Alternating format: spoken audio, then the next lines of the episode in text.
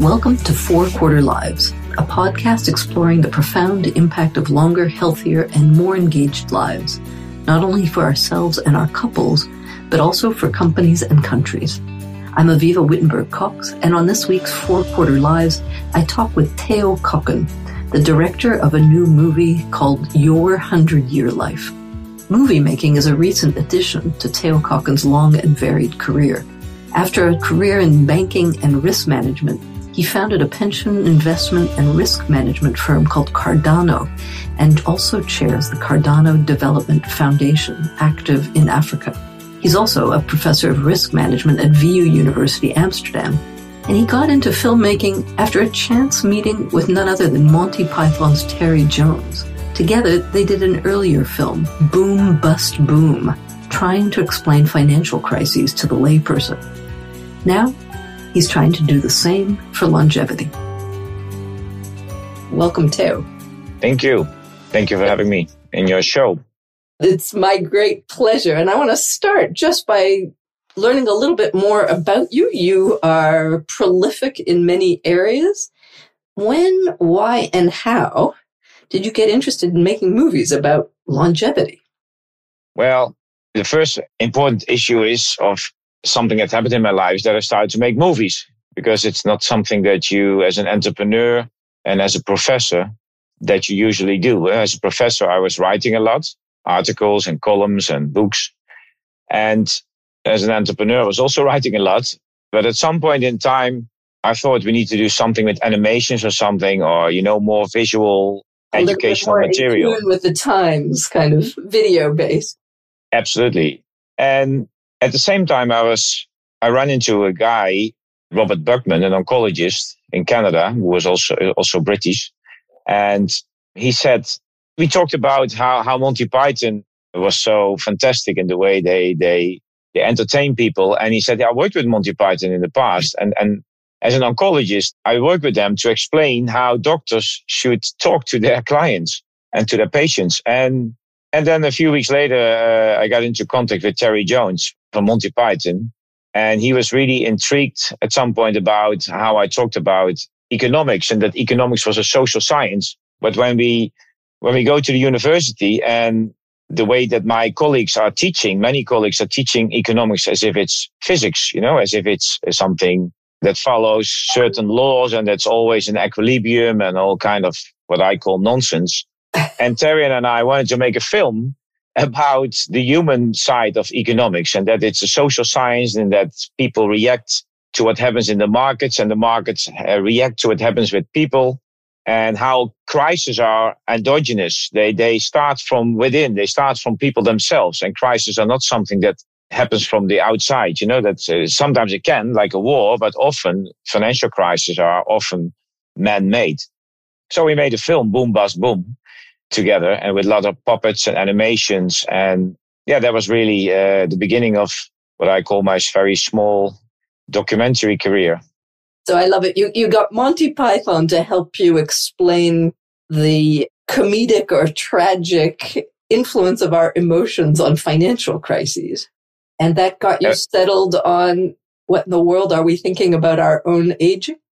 Well, at the same time, uh, I'm I was involved for 20 years in, in pension funds, and aging is also a social something, not only financial, but it's it's it has a, a human side. And I I was flabbergasted about how worldwide people, governments, for example, they they they don't do anything about the increase in life expectancy, the longevity issue. So I got interested in making a movie about how even in, in low income countries with very young population and in high income countries with a very old population, it doesn't matter. Governments hardly do anything about the, the fact that we live much longer. And so there are lots of similarities. I mean, what, what are they doing? The, about the only response that we hear or read about is a push to increase retirement ages. But you're saying they're doing nothing well, that, that increase in retirement age should have started 20, 30 years ago, maybe 40 years ago. And, and they're only doing it now. Now it's much too late. And the forces are so big that it's unaffordable. We cannot pay for people working for 35 years and being retired for 30 years. That's, that's not possible.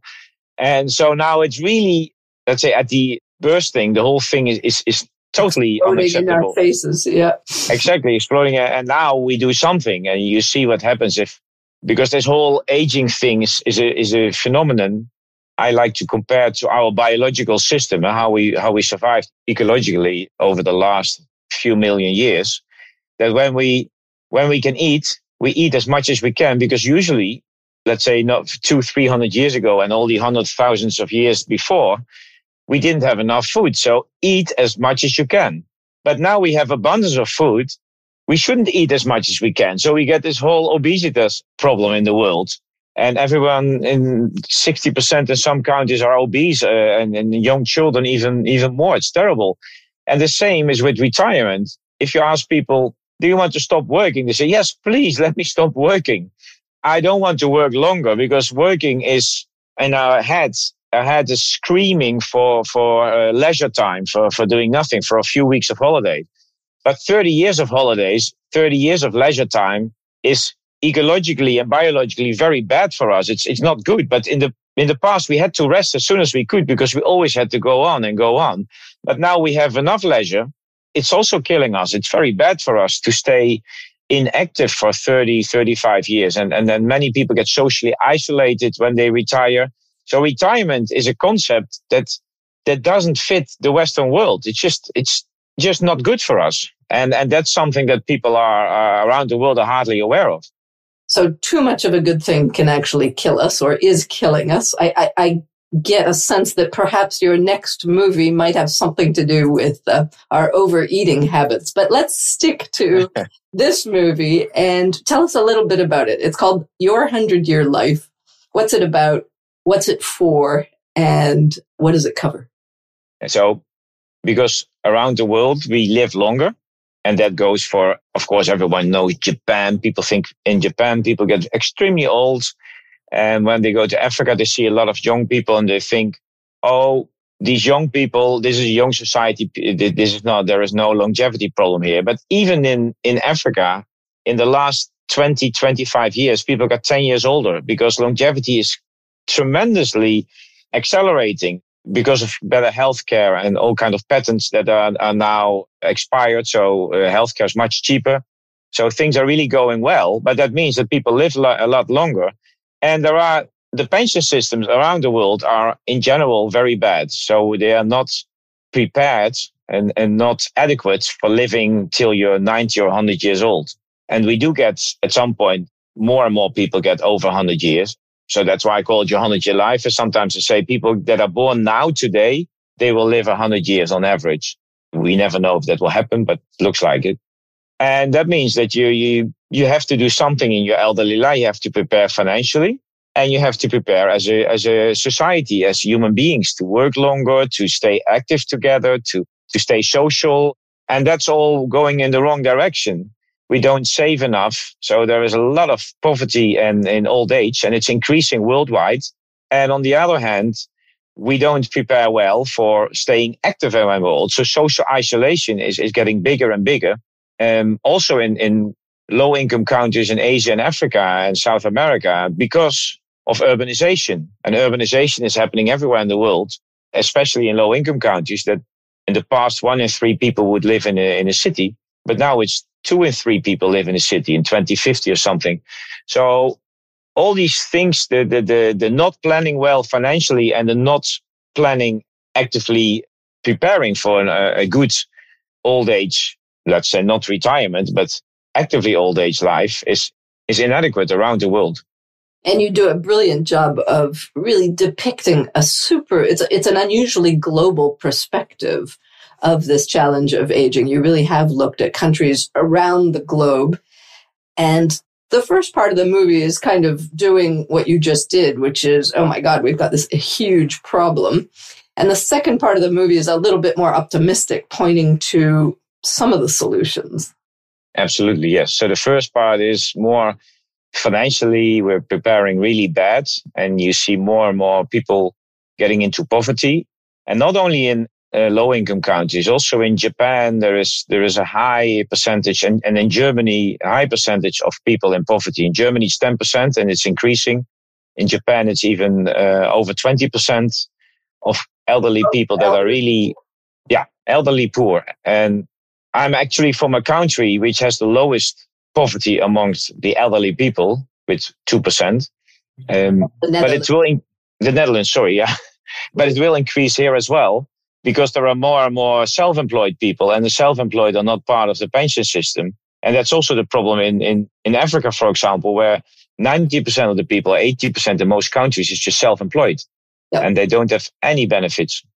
And so there, I mean, I think a lot of people don't quite understand the difference and similarities between high income countries and then lower and middle income countries, where one of the similarities is we're all aging, but lower and middle income countries are aging a lot faster. We had decades to age. They're doing it at an accelerated rate, which makes their systems harder to adjust quickly. You've already said we, we haven't adjusted very agilely.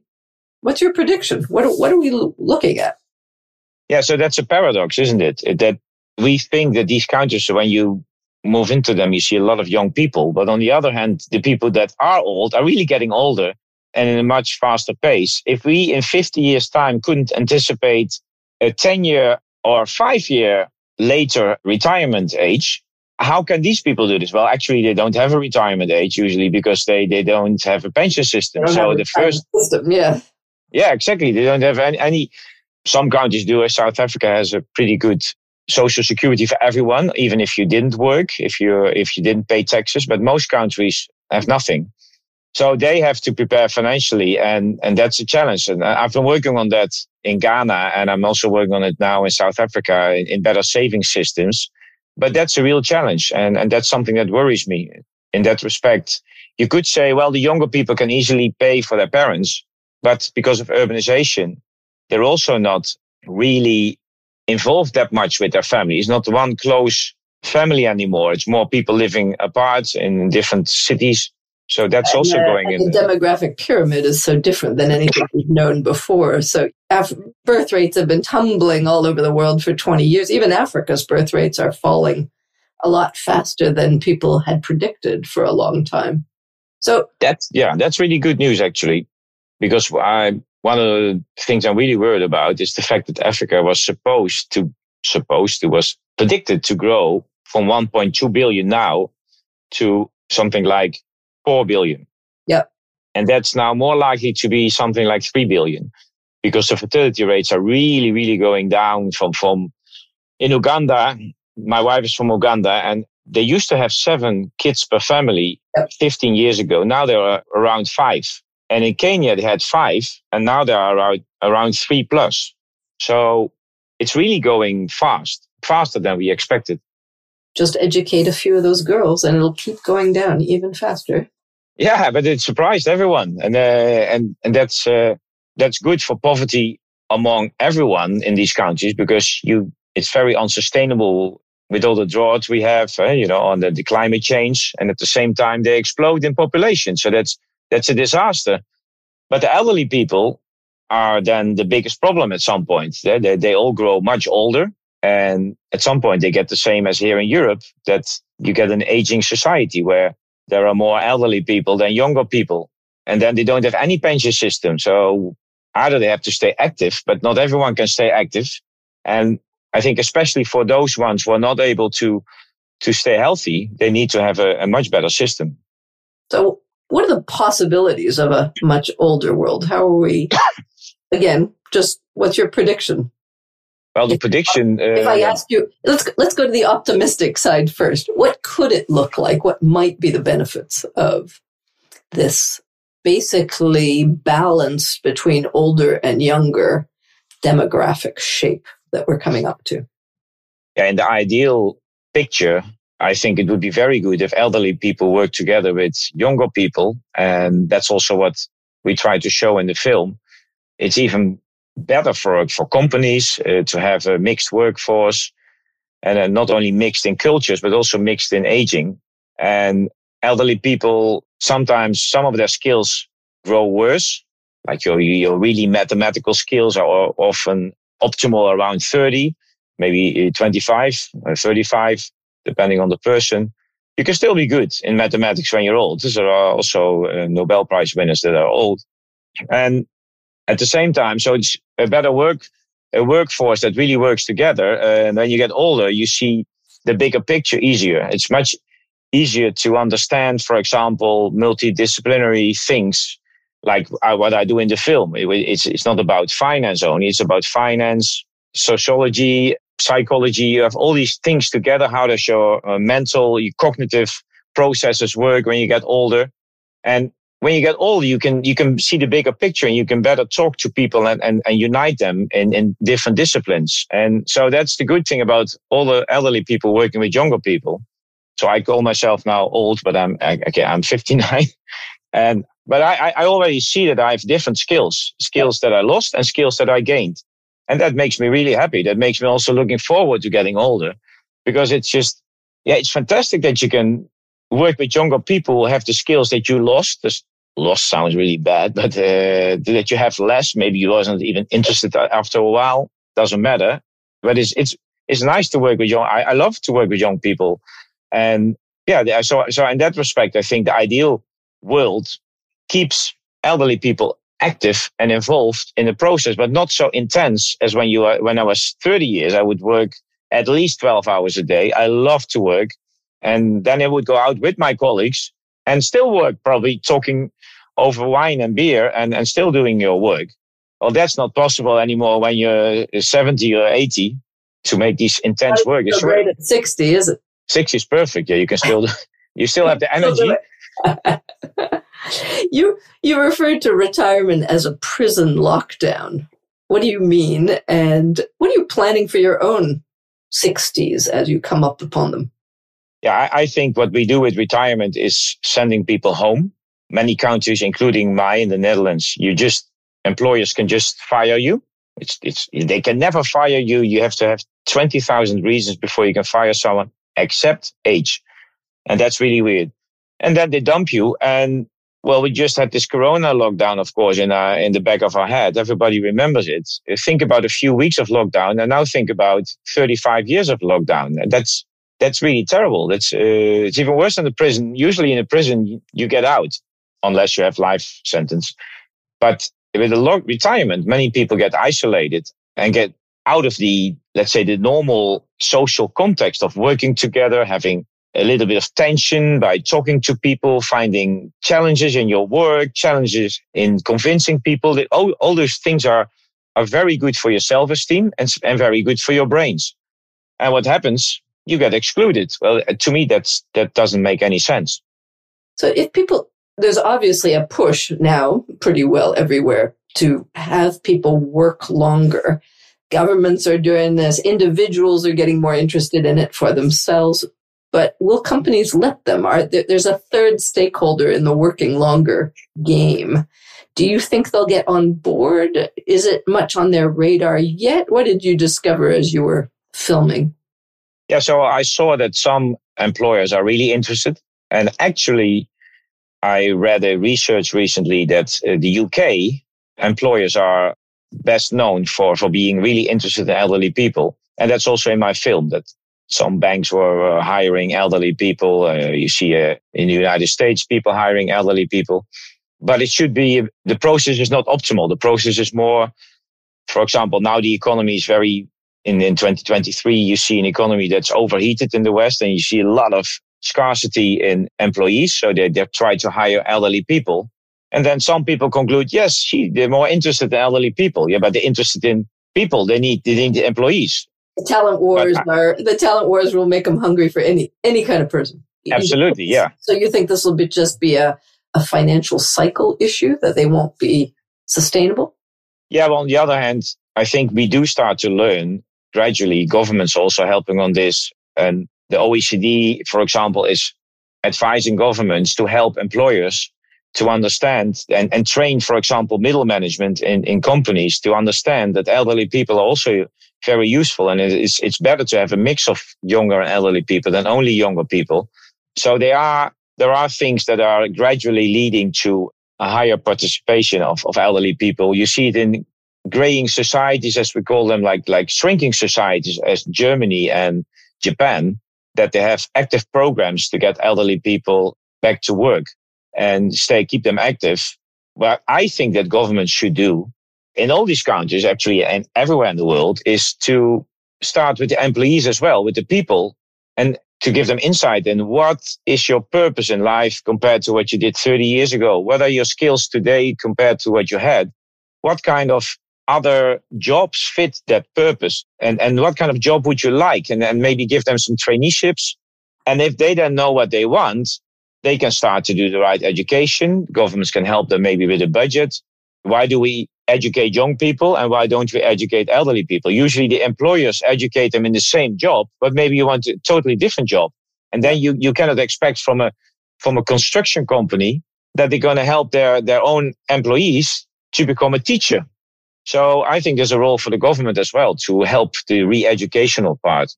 So get individual mindset to shifts as well as lobbying or regulating companies to be much more open to older employees.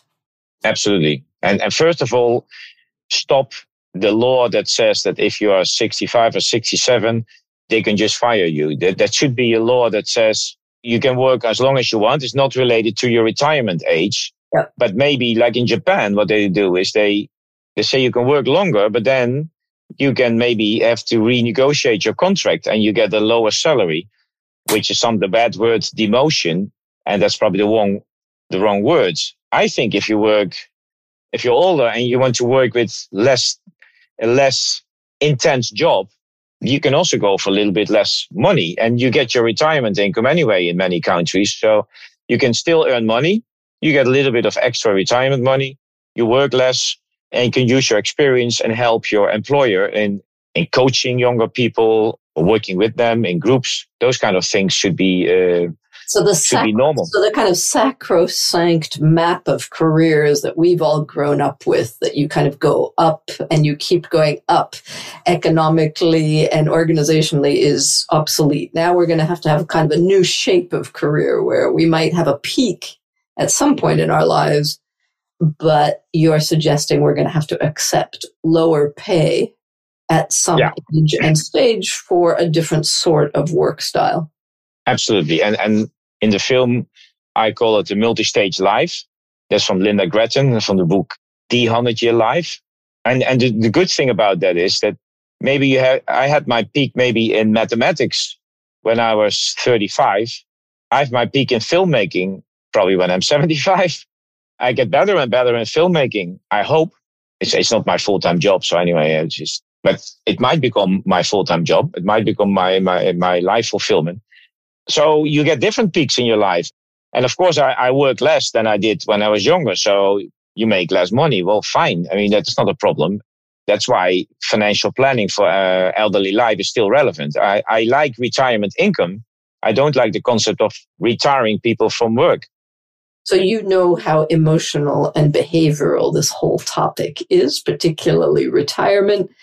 Any particular countries you've seen doing it really right or really wrong? I mean, we have all just witnessed what's been going on in France. Your film proves that they're hardly alone in facing reluctant populations. What would you consider best practice and who's doing it? So there are two main blocks of best practice. One is financially, um, preparing well for elderly life and also with retirement age. And I think those countries are, more or less Scandinavian countries, all of them. Yep. Together with the Netherlands, we're usually number one or two as it comes to financial adequacy. Canada and Australia are also doing well. So those countries are doing well financially, but it doesn't mean that they're doing well as it comes to their older population to keep them active, to keep them involved, to keep them socially part of the society. So in, in that respect, you see more countries like Japan and Germany that have really plans for uh, for elderly people, like I show in my film with these silver centers in Japan, where people can find a totally different job and have part time work. But that started because they had a big problem. Uh, they had a problem with the the boom in in aging people, yeah. in retired people, and so they stopped retirement and they they they reverted and they get they went back to work and everybody liked it. That's a people were doing this. They're really, really happy. I show uh, almost hundred year uh, woman who goes to work every day, has to transfer via the bus stations, and she likes it. And she's, she looks like in her brain, she looks 40 years younger if you look at her. So I, in that respect, the countries that are doing well as a, for human being sociologically are not necessarily the countries that have a very good pension system because Germany and Japan are not doing well with their pension systems. Okay, so these are separate issues that are that have connections, but they're not being managed right now. So you're talking a little bit from shifting the whole design from sort of aging society concepts to much more longevity readiness, which is still kind of a new phenomenon that isn't being widely embraced quite yet. So your film does a fantastic job of scoping all this out in a really educational, but humorous and very human way. How can people, how and where can people see your movie? And how can they connect with people to have it shown if they want in their companies or countries? So everyone wants to see the film or wants to, to screen it with a group of people. They can have access to the film and I, I can give them the, the link to the film and a password. Yep. So, and that'll be on your website how they can get the uh, the link. Yep. So we'll put it in the uh. That's one. Yep. You might wonder why don't I give it? Whether I can put it on YouTube or anything, but we're still doing broadcasting in many different countries, in the US and in, in the UK and in uh, well many different countries, and we're we're having a kind of salespeople trying to promote the film, also to streaming services like Netflix. It's not for the money because I, I I can give the film away for free to everyone who wants it. But it's to get if you get if you're on streaming services or if you do broadcasting, you reach a huge amount of people. If I put it online, they will never broadcast it anymore. So that's why I have to keep it a little bit behind the password. And in a few years' time, it will be available to everyone. But everyone who wants to actively seek access can get it. Fantastic. Okay, so listeners, this is a great film. I highly recommend it. It is kind of longevity 101 for the masses, but also for people in all different countries around the world, which will really, I think, accelerate our general awakening to the topic. Theo, what did, what did you learn making this film? What I learned the most is how important it is to stay active and how these very old people are active. It doesn't need to be a job, but needs to be in a social group, doing things together, maybe people in, in, in farmlands that where elderly people help the family in, in working on the farm a few hours a day. These people are extremely healthy, mentally healthy, socially involved. So I knew everything, I think, about finance, but I learned a lot about the human side of staying active at an, uh, at what you call Q3, Q4. And that's fantastic. I, I totally agree with, with what you try to achieve. So we're on the same page, of course. But that's what I learned. Parallel pushes.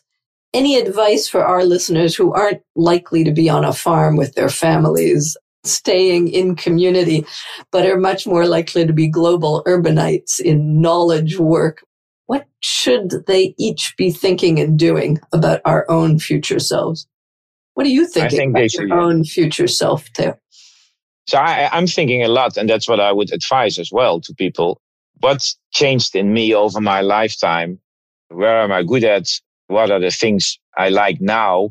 What makes me feel good? Eh, you have to even write it down sometimes. Oh, I like this. I like this. I, I liked it when I, I was helping someone with, for example, with explaining something and then I felt good. Then you write it down. Maybe you should become a teacher. Maybe you should become a coach.